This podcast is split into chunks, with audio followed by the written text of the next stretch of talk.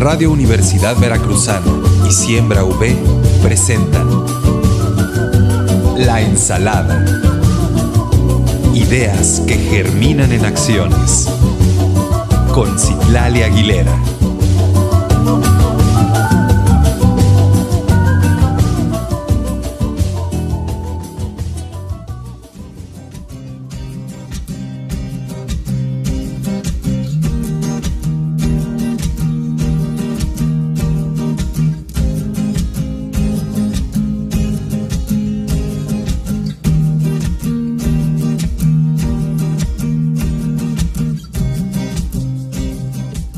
Bienvenidas y bienvenidos, queridos radiocomensales. Pásenle a esta ensalada radiofónica para hablar sobre agricultura, alimentación, sustentabilidad y evidentemente esto tiene que ver con la salud. Yo soy Citlala Aguilera y a nombre de todo el equipo, tanto de Radio B como de Siembra B, que hace posible este programa y que se encuentra alimentando las redes sociales, produciendo en el huerto radiofónico, y me refiero a Benjamín Castro, a Miriam, a Lalo, a Rodrigo, a Daniela, Carla y Obed, les queremos dar una fresca y saludable bienvenida, por supuesto. En esta ocasión vamos a hablar sobre la diabetes, que es una enfermedad que lamentablemente arranca vidas y muchas a lo largo del año aquí en nuestro país.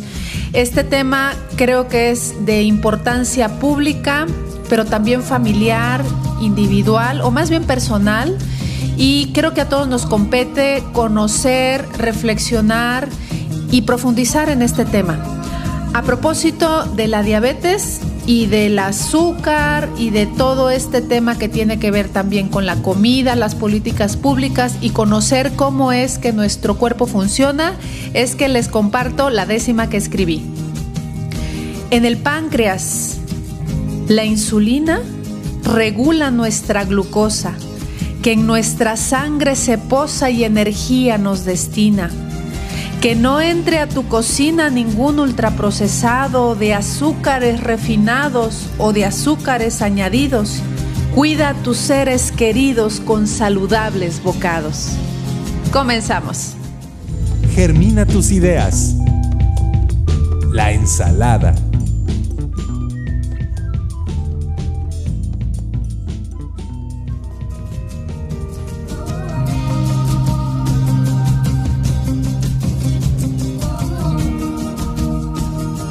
Sobre diabetes va el tema del día de hoy en esta ensalada de la casa. Ana Larrañaga, quien es nutrióloga y educadora en diabetes y quien además es coordinadora de la coalición Contrapeso, estará con nosotros platicándonos desde, desde México y a sana distancia distintos aspectos y factores que están involucrados en la situación de una enfermedad que ya es tema público, es tema de salud pública en todo México. En la sección Conciencia escucharemos a Lucero Martínez, estudiante de sustentabilidad urbana, quien nos platicará sobre el tejocote, no se lo pueden perder.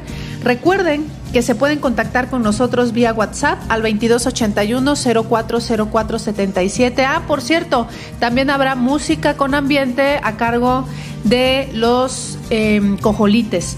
Y también nos pueden seguir por el Facebook y Twitter de Radio V y La Ensalada Radio. A mí me encuentran como Citlal Aguilera en todas las redes sociales.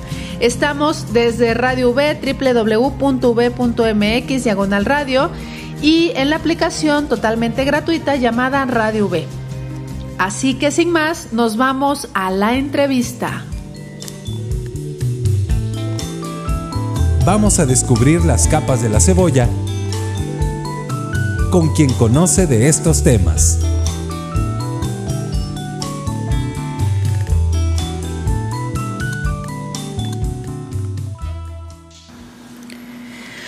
Estamos a sana cercanía vía telefónica con Ana Larrañaga.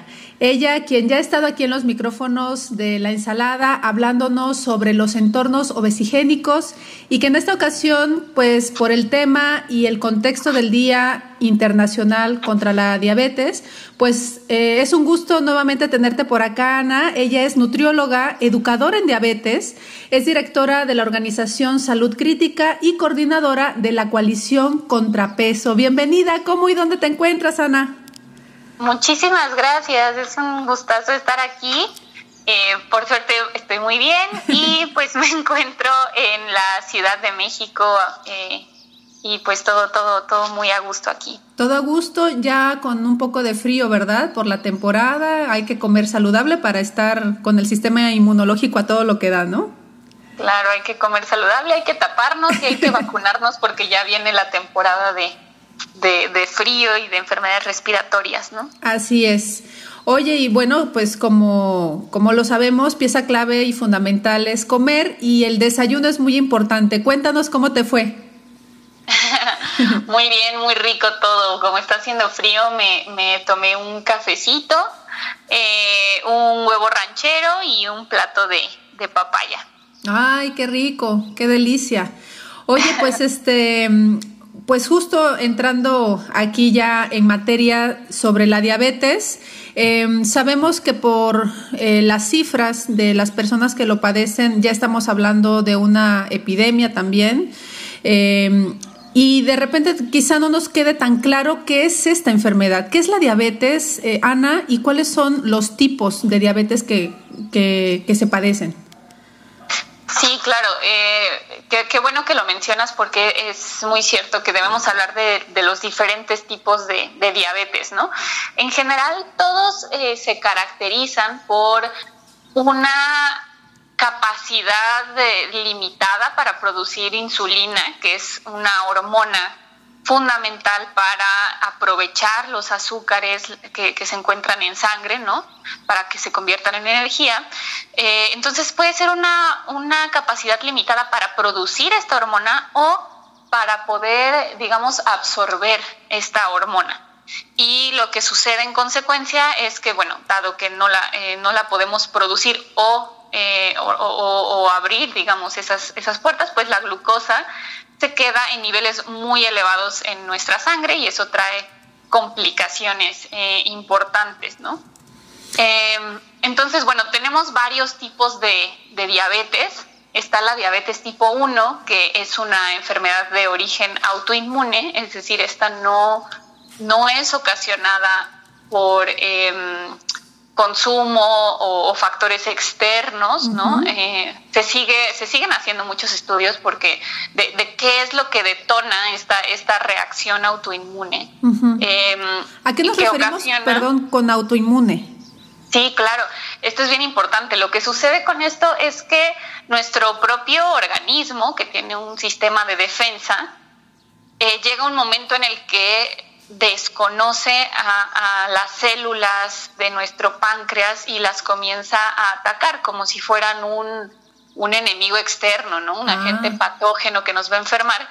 Eh, entonces es una respuesta eh, autoinmune que, en la que nuestro propio sistema de defensas ataca a nuestro propio páncreas, ¿no? Quizá eh, se, se, siguen evaluando muchísimos factores por los que podría suceder esto, pero sí se sabe que no están relacionados eh, con, la dieta o con el nivel de actividad física, o sea, de hecho eh, no, tiene que ver con el peso corporal ni, ni nada de esto, ¿no? Eh, este es un tipo de diabetes que antes se conocía como infantil, porque por lo general se detona durante la infancia o la adolescencia, pero bueno, ahora con la, diabetes tipo 2, que ahora vamos a ir para allá, pues ya no se le puede llamar diabetes infantil porque ahora vemos casos de niños y niñas que desde la infancia tienen diabetes tipo 2. Y bueno, vamos, ¿no? Ya de lleno la diabetes tipo 2 em, es esta enfermedad en la que el, páncreas, que, secreta esta hormona, que es la insulina, tiene un nivel de desgaste muy elevado. Eh, y entonces eh, lo que mencionábamos, no produce suficiente insulina o la insulina que produce eh, es de, mala calidad, eh, y, no es suficiente eh, para, para, para que se absorba, digamos, ese, para que entre ese, esos azúcares, ¿no? Para que sean aprovechados. O nuestro cuerpo pone resistencia a esa insulina, ¿no? Nuestro propio cuerpo empieza a, a resistirse a esa insulina que se produce y entonces pues seguimos con el azúcar elevado en la sangre, ¿no? Ok, y esto tiene que ver ya no con factores internos al páncreas y por lo tanto a los niveles de insulina, o cómo está ahí la cosa? En la diabetes tipo 2 sí se reconoce que existen factores de riesgo externos para desarrollarlo. Eh, por ejemplo, eh, la obesidad y el sobrepeso son un factor de riesgo reconocido. También existe un factor genético, ¿no? Em, y existen factores eh, pues del consumo de, alimentos que tenemos. ¿no?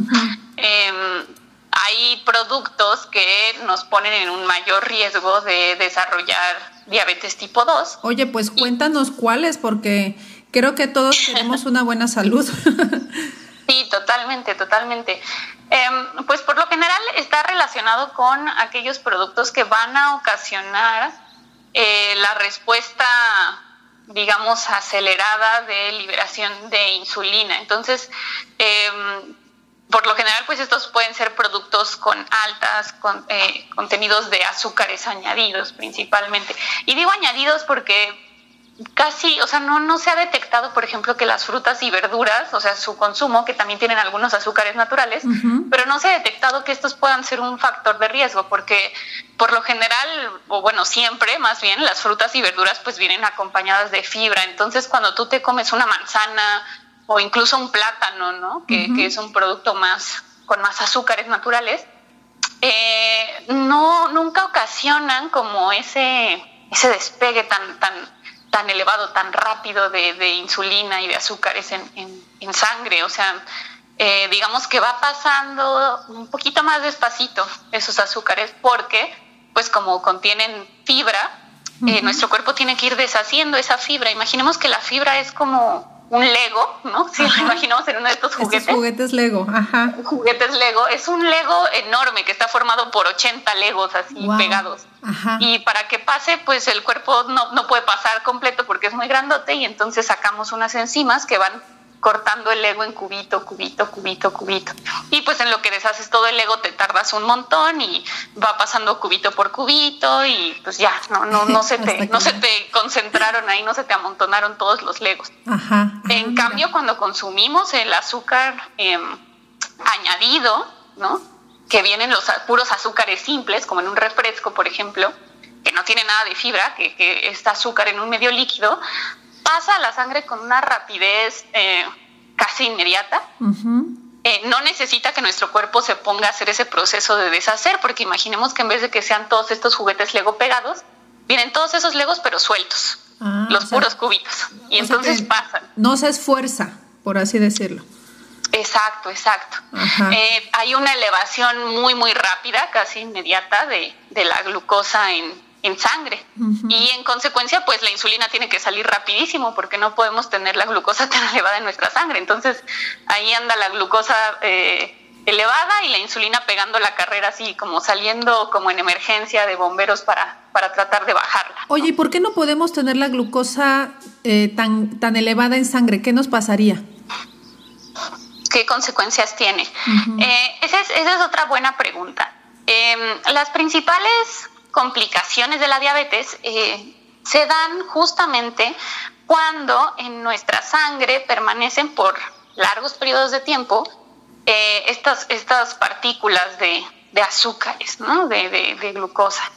Em, y, lo que ocasiona principalmente es un daño, digamos, en las, en las paredes internas Em, de, nuestras células, en, las paredes internas de, nuestro torrente sanguíneo, digamos, esas, esas venitas, estas, em, ese espacio en donde está habitando estas partículas de, azúcares libres o de, glucosa, eh, dañan esas paredes internas, ¿no? Eh, y pueden ocasionar un daño como si tú, imaginemos que le pegamos a un tabique y lo vamos como desgastando, eh, o eh, ocasionan que esas paredes se vuelvan como un poco más pegajositas, digamos, y entonces como que se puedan adherir eh, otros, otros, otras partículas de glucosa, ¿no? O de triglicéridos o de otras grasas, ¿no? Y entonces somos más propensos, por ejemplo, a desarrollar eh, una insuficiencia eh, venosa, ¿no? A que se tapen esas, esas venitas, ¿no? Un trombo, por ejemplo. Oye, pues entonces sí es muy importante la insulina, que como tú comentas, es la que regula a la glucosa, ¿no? O sea, importantísima.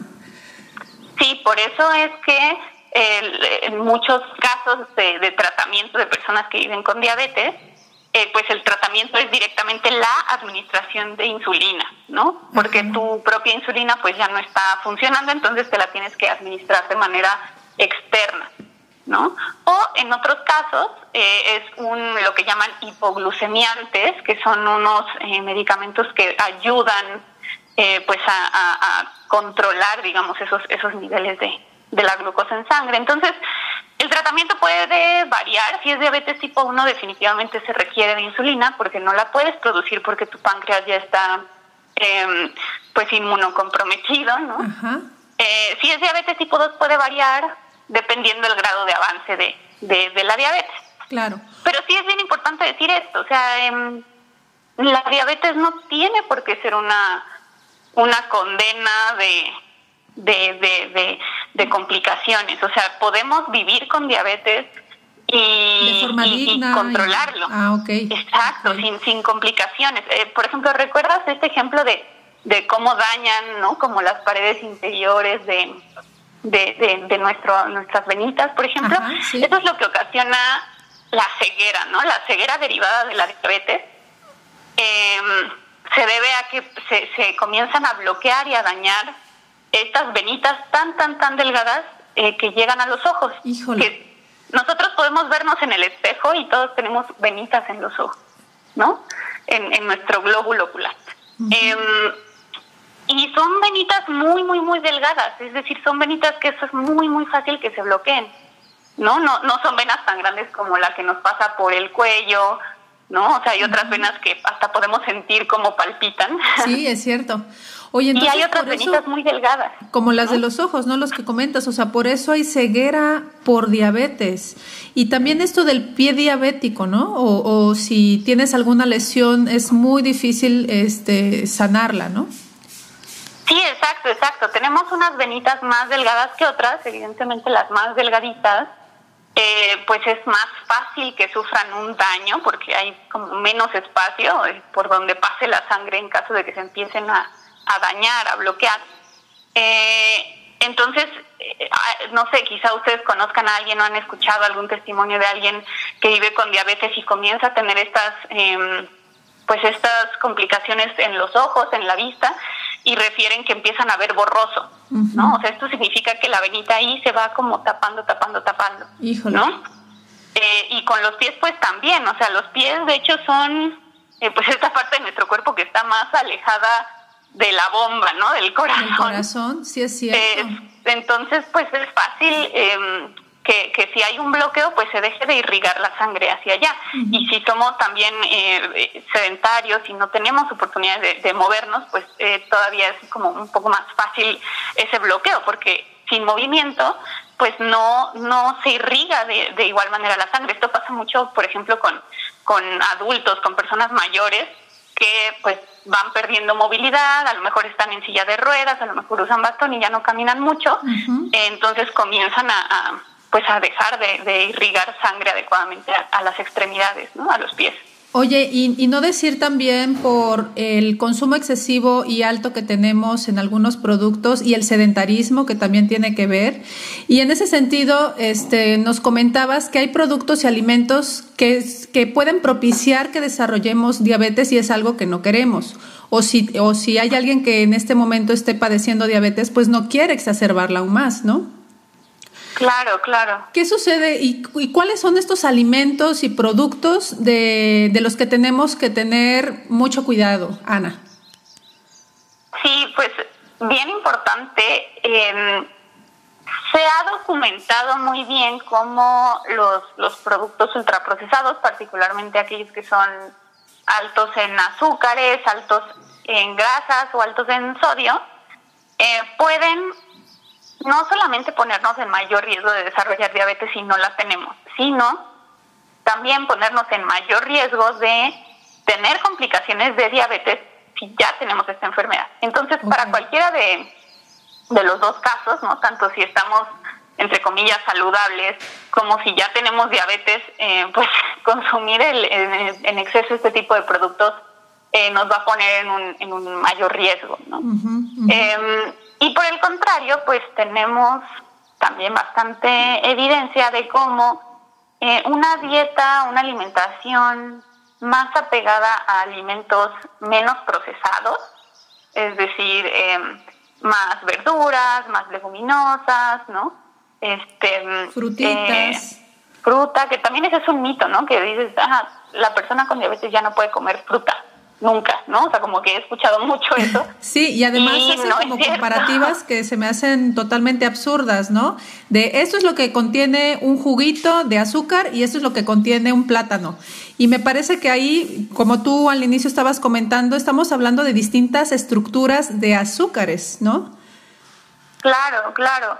Eh, va a ser muy importante el tipo de, de, hidratos de carbono eh, que consuma la persona que, que, está viviendo con diabetes. Evidentemente, consumir un azúcar añadido como el de un refresco, pues va a tener una consecuencia negativa y va a elevar la glucosa muy rápido. Claro, y eh, solamente hacer la aclaración que es sinónimo hidrato de carbono, carbohidrato y azúcar, ¿no?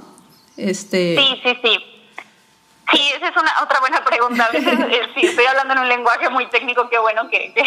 no, pues es todo platicadito y no, y además que estés dando información así con legos y demás, o sea, yo estoy comprendiendo cosas este, que de repente pues eso nos hace que, que, a partir de la información y del conocimiento podamos tener mejores em, decisiones, ¿verdad, Ana?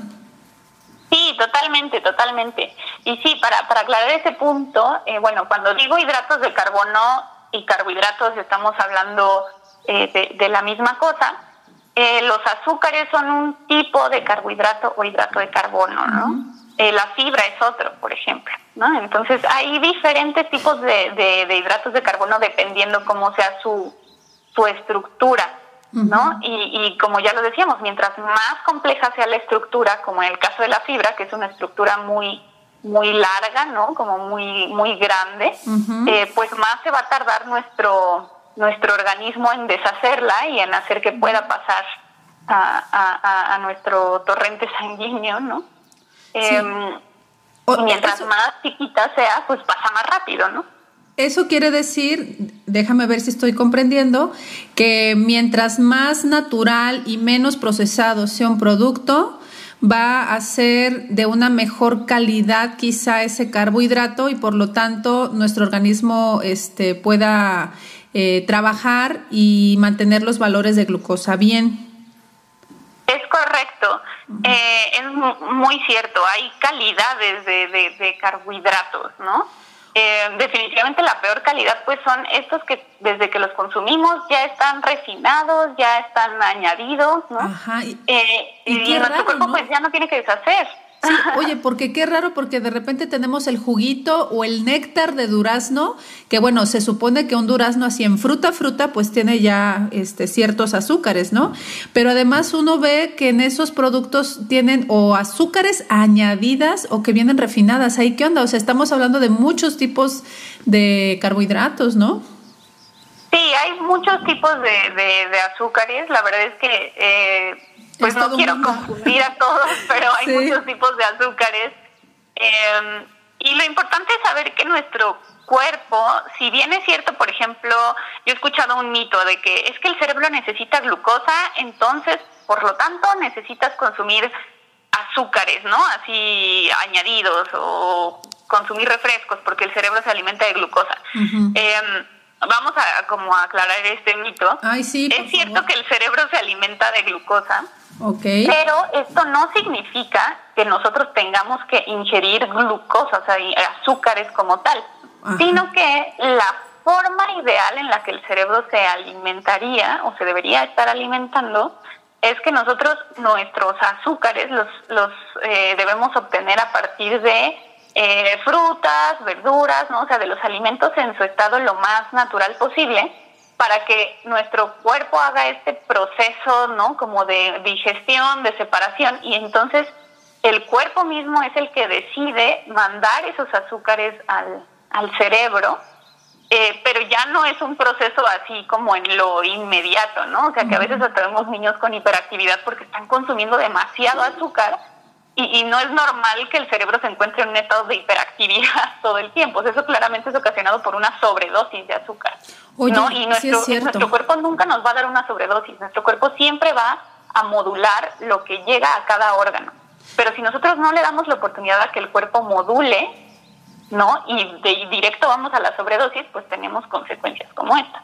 Claro, y, yo creo que el, tema de darle a los niños y niñas, a nuestras infancias, productos azucarados, ya sea de azúcares añadidas o azúcares refinadas, y ahora que tenemos el nuevo etiquetado, que podemos ver que están estos eh, octágonos que nos dicen exceso de azúcar, ¿no? Este, y, y, vemos que son productos que se han dirigido durante décadas a las infancias.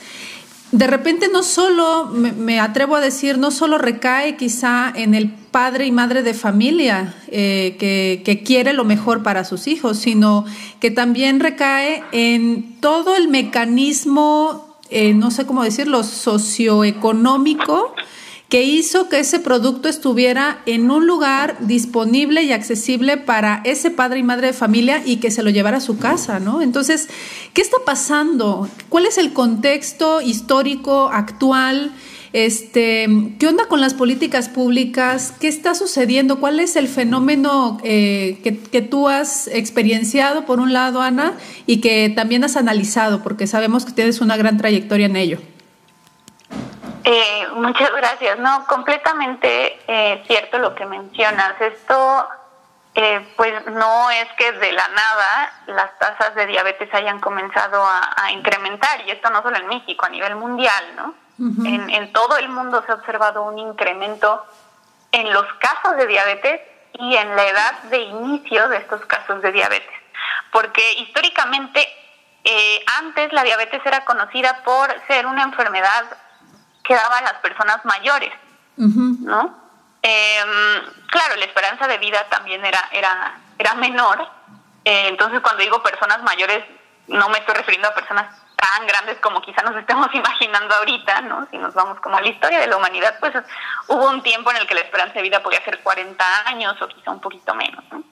Eh, pero conforme empezó a incrementar la esperanza de vida, se observaba, ¿no? Que con la edad empezaban a llegar eh, pues enfermedades como diabetes, diferentes tipos de cáncer, nunca en las cifras en las que las estamos viendo ahora, eso es definitivo. Eh, y, y nunca en niños, o sea, si se llegaba a observar diabetes en niños, era la que mencionábamos al principio, la, diabetes tipo, tipo 1, ¿no?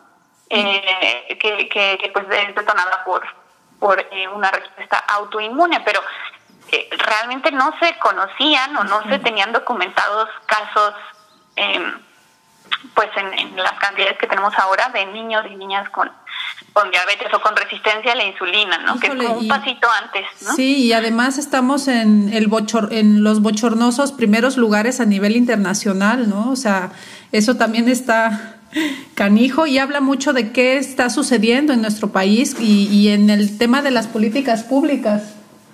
Claro, claro.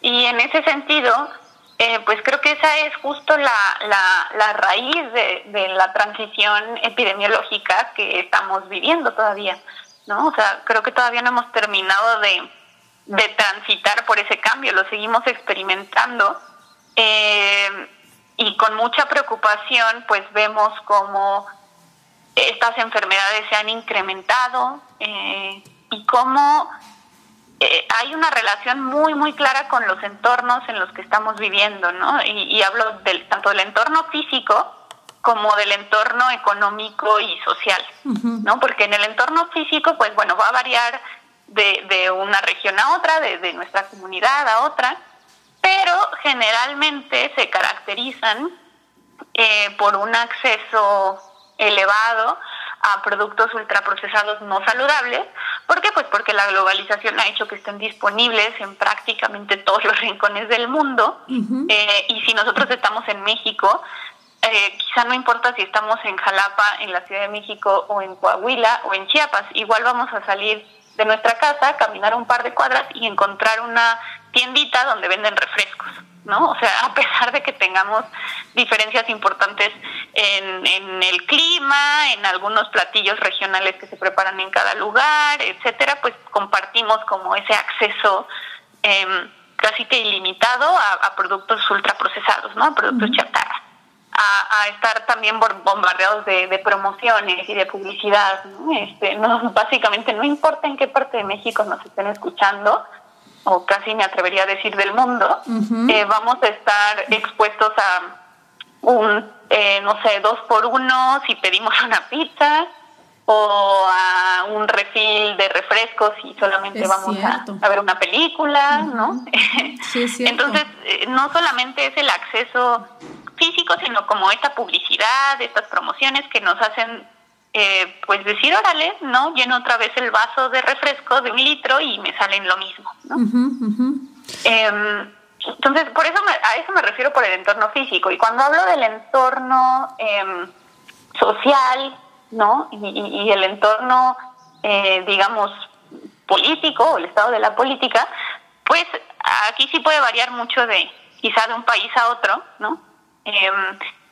Pero, pero influye la forma en la que los países y los gobiernos enfrentan o tratan de, regular em, este entorno.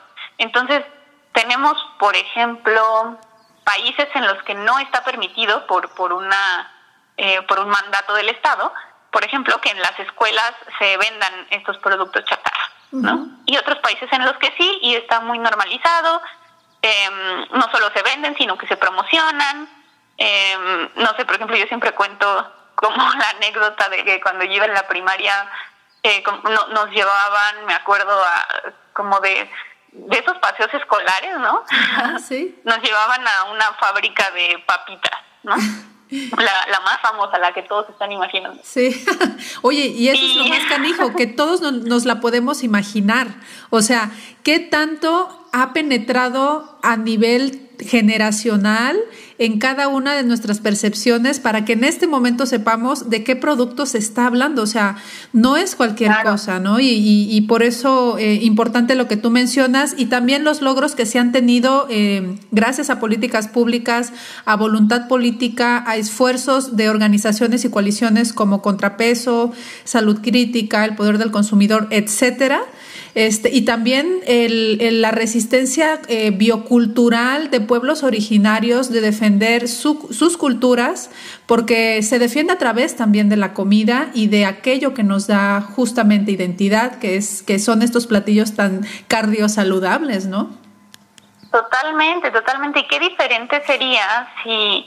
Eh, Sí, desde la, la, infancia, eh, pues esta educación que no solamente tiene que ver con educación para la salud, o sea, creo que también tiene mucho que ver con eh, nuestro nuestra cultura alimentaria, pues nos enseñaran otra cosa, ¿no? O sea, yo como que siempre que pienso en eso y reflexiono digo, bueno, yo soy de la Ciudad de México, el campo, el viaje este escolar pudo haber sido a llevarnos a conocer otra parte, nos pudieron haber llevado a las chinampas de Xochimilco, a ver cómo se cosechan rábanos y cómo se cosechan quelites y cómo... Eh, y nos llevaron a una fábrica de papas, ¿no? Entonces, eh, pues esto no solamente es como una forma de que desde, desde la niñez identifiques una marca, un producto y te familiarices con él, sino que también te aleja de conocer eh, pues otro tipo de, productos que sí alimentan, ¿no? Em, de conocer cómo es que funciona una chinampa, o sea, cómo, cómo es que la gente está cultivando alimentos en ese trozo de tierra, ¿no? Sí, sí, claro, ¿no? O, o que nos perdemos de que en nuestros territorios como tenemos aquí tienditas, supermercados, almacenes transnacionales y nacionales eh, y demás, este, pero de repente también nos perdemos de la marchanta, del mercado y por lo tanto de los productos de temporada, ¿no? O sea, Y, o sea, ¿cuántos de nosotros en estos momentos, el día de hoy, desayunamos algo de nuestro territorio y no de, esta, eh, de este aspecto globalizante del que mencionabas al inicio, ¿no? O sea, es una reflexión también que, que llega a trastocarnos nuestra identidad, además, por supuesto, de nuestra salud. Es una reflexión bien, bien importante. O sea, no solo estamos muy familiarizados con cierto tipo de productos que eh, no sabemos ni de dónde vienen esos ingredientes, sino que ah, eh, no sé si les ha pasado a ustedes o a ti te ha pasado alguna vez que te topas con un árbol de un alimento que tú has comido y no tenías idea de que así se veía el árbol o la planta. Totalmente, No, o sea, como la primera vez que yo vi un árbol de papaya, o sea, reconocí la papaya colgada y dije, wow, así son las hojas de la papaya. O sea, sí. y fue en mis veintitantos años. O sea, no te estoy hablando de que lo descubrí a los cinco. sí, claro, ¿no? Y, y, y también ese compromiso eh, con, nuevamente con las infancias, porque todos pasamos por ahí, y, y, y de el compromiso de, de mm, de no dejarlos con la percepción de que nuestras frutas y verduras vienen de un supermercado, ¿no? O sea, sino que vienen de un lugar y que fue gestionado por las manos de muchas y muchos campesinos y agricultores. En claro. es un tema que yo creo que hay que seguirle dando vueltas a esta reflexión y, y creo que mm, también es algo muy bonito lo que están haciendo ustedes, lo que tú haces desde todas estas em, eh, campos de acción en los que tú te encuentras, Ana. Y uno de ellos, pues, es la coalición contrapeso, que em, siempre está como buscando incidir e impulsar políticas públicas relacionadas con la prevención de sobrepeso, obesidad. Y ahorita también es el caso, ¿no? Tienen una campaña que además me gusta eh, el nombre, que está muy pegajoso, este, que es Corta por lo Sano. Cuéntanos sobre esta campaña, Ana. Sí, con muchísimo gusto. Esta, esta campaña fue desarrollada por eh, la Alianza por la Salud Alimentaria, que, de, la cual somos parte. Eh, y bueno, esta campaña invita a, la población, eh, pues justamente a esto que estamos platicando, ¿no? a acercarse de nuevo a estos productos naturales o mínimamente procesados, si pueden ser de nuestra región, de nuestra comunidad, muchísimo mejor. Sabemos que hay locaciones en las que quizá no es posible eso y todo lo que tenemos cercano es un supermercado, pero bueno, a veces incluso en los supermercados, eh, pues sí hay eh, productos que no estén procesados, ¿no? O sea, creo que eh, dentro de nuestras posibilidades acercarnos a una alimentación eh, con menos conservadores, con menos colorantes artificiales, con menos azúcares añadidos, porque ya vimos que nos hacen mucho daño. Y justo es esto, ¿no? Como esta frase popular de eh, cuando ya tienes que salir de una relación que te está haciendo daño y dices, córtale por lo sano ya y déjalo, pues tenemos que hacer lo mismo con los productos chatarra, ¿no? Son como esta relación tóxica. Buenísimo, oye, sí, totalmente. Y, y, y en este caso no es, no eres tú, soy yo, sino es no soy yo, eres tú que tienes tantos, ¿no? Corta por lo sano, qué buena onda, está padrísimo porque también no tiene que ser algo catastrófico, apocalíptico, eh, que nos deprima el, el saber que tenemos diabetes, que la podemos padecer, que está propenso o, que tenemos que alejarnos de estos productos, ¿no? O sea, que llegan directito también a, tocarnos el placer, como bien lo saben este, todos los que hacen marketing y venden estos productos, ¿no? Sí, totalmente. Y, la verdad yo creo que eh, como que ahora que tenemos estos nuevos sellos de advertencia, eh, hay personas que están como un poco agobiadas y lo entiendo porque pues son productos que estamos acostumbrados a que sean la base de nuestra alimentación, ¿no? Y que dicen, es que ahora todo tiene sellos, ahora qué voy a comer.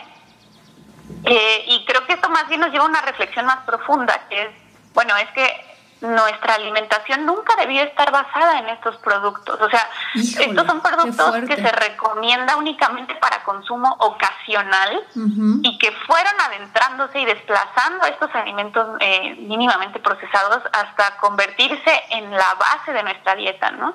Eh, o sea, que ahora, no sé, un pan tenga que ser un pan con 80 conservadores que dura dos meses y, sigue blandito, en vez de el pan que comprábamos en la panadería del barrio, ¿no? Entonces, es decir, bueno, no significa que no puedas volver a comer pan, significa que estamos, o sea, estos sellos te invitan a que consumas un pan que no esté tan procesado, ¿no? y que bueno, pues sí, se hace duro más rápido, pero eso es bueno porque no tiene conservadores, o sea, es, el pan fresco del día, ¿no? Sí, claro, o sea, por una cuestión eh, de lógica, creo que podríamos saber perfectamente bien qué, qué podemos nosotros llevar a nuestra mesa y a las bocas de todos nuestros familiares, ¿no? En ese sentido. Oye, Ana, yo tengo una pregunta este, a título personal.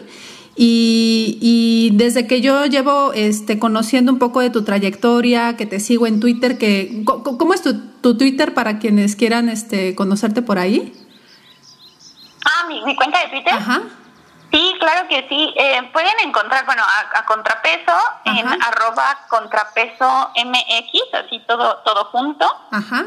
Eh, las de Salud Crítica igual son arroba Salud Crítica MX, todo junto. Eso es tanto en Twitter como en Facebook. Y mi cuenta personal es Ana con dos N. Ajá. Guión bajo L-A-R-R como tu apellido, ¿no? La Rañaga. Y bueno, lo, lo, comento porque de verdad es un gusto seguirte porque siempre aprendo, siempre estoy como em, contextualizada y, creo que llevas como muy bien el pulso también de lo que está sucediendo a nivel este, nacional, internacional. Y bueno, desde Contrapeso también nos... Este, hay una información de muy buena calidad, de primera mano, en Alianza por la Salud Alimentaria también. Pero mi pregunta es, ¿por qué este, has decidido dedicarle este, tu trayectoria profesional y estoy segura que también de vida al tema de la nutrición, a ser educadora de diabetes? ¿Qué, ¿Cuáles fueron como los motivos que te han impulsado para ello, Ana?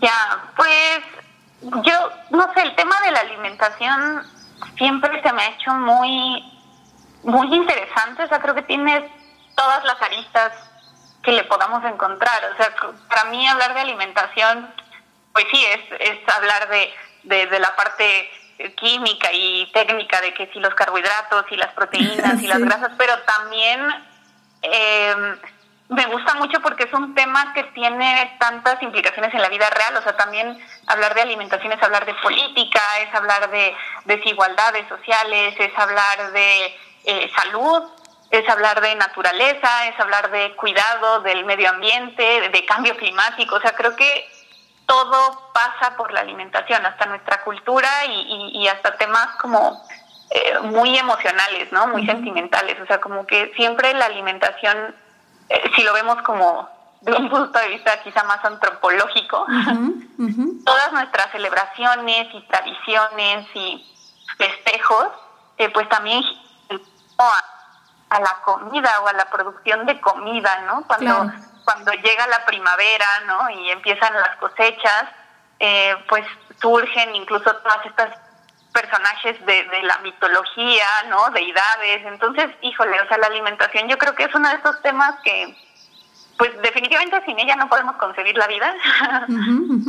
Y me apasiona mucho, creo que se puede estudiar desde cualquier ángulo. Ay, qué bueno, y, y nos, nos, sumamos a esta pasión que tú tienes, porque desde la ensalada mezclamos saberes como los que tú nos has compartido y también sabores, ¿no? Que al final del día, desde nuestro paladar, eh, también forman identidad.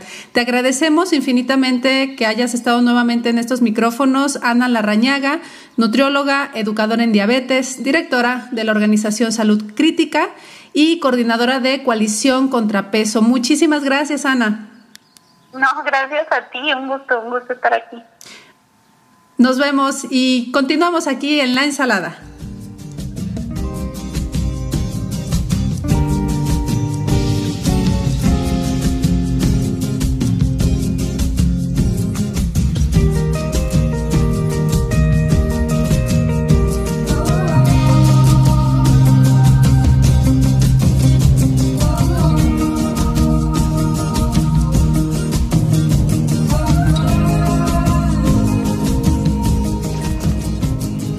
Hoy voy a hablarles sobre el tejocote.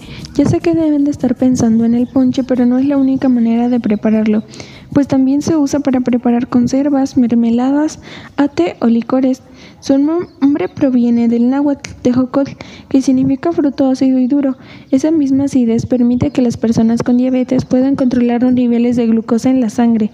Y no es todo, sirve para tratar enfermedades respiratorias como el resfriado o la tos. ¿Sabías que el tecojote contiene una sustancia llamada pectina que es utilizada por las farmacéuticas y cosméticas y entre otros usos para darle consistencia a la mermelada y las gelatinas? Además contiene nutrientes que previenen el envejecimiento prematuro.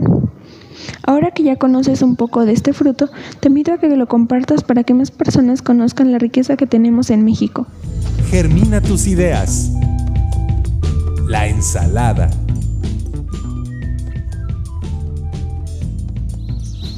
Del tejocote nos vamos a saborear esta guanábana, un son jarocho veracruzano interpretado en esta ocasión por los cojolites. Y bueno, pues recuerden que si con algo queremos endulzarnos, que sea con música y si algo nos vamos a llevar a la boca, la mejor opción está en las frutas naturales. Yo soy Citlal Aguilera, nos vemos en la próxima ensalada.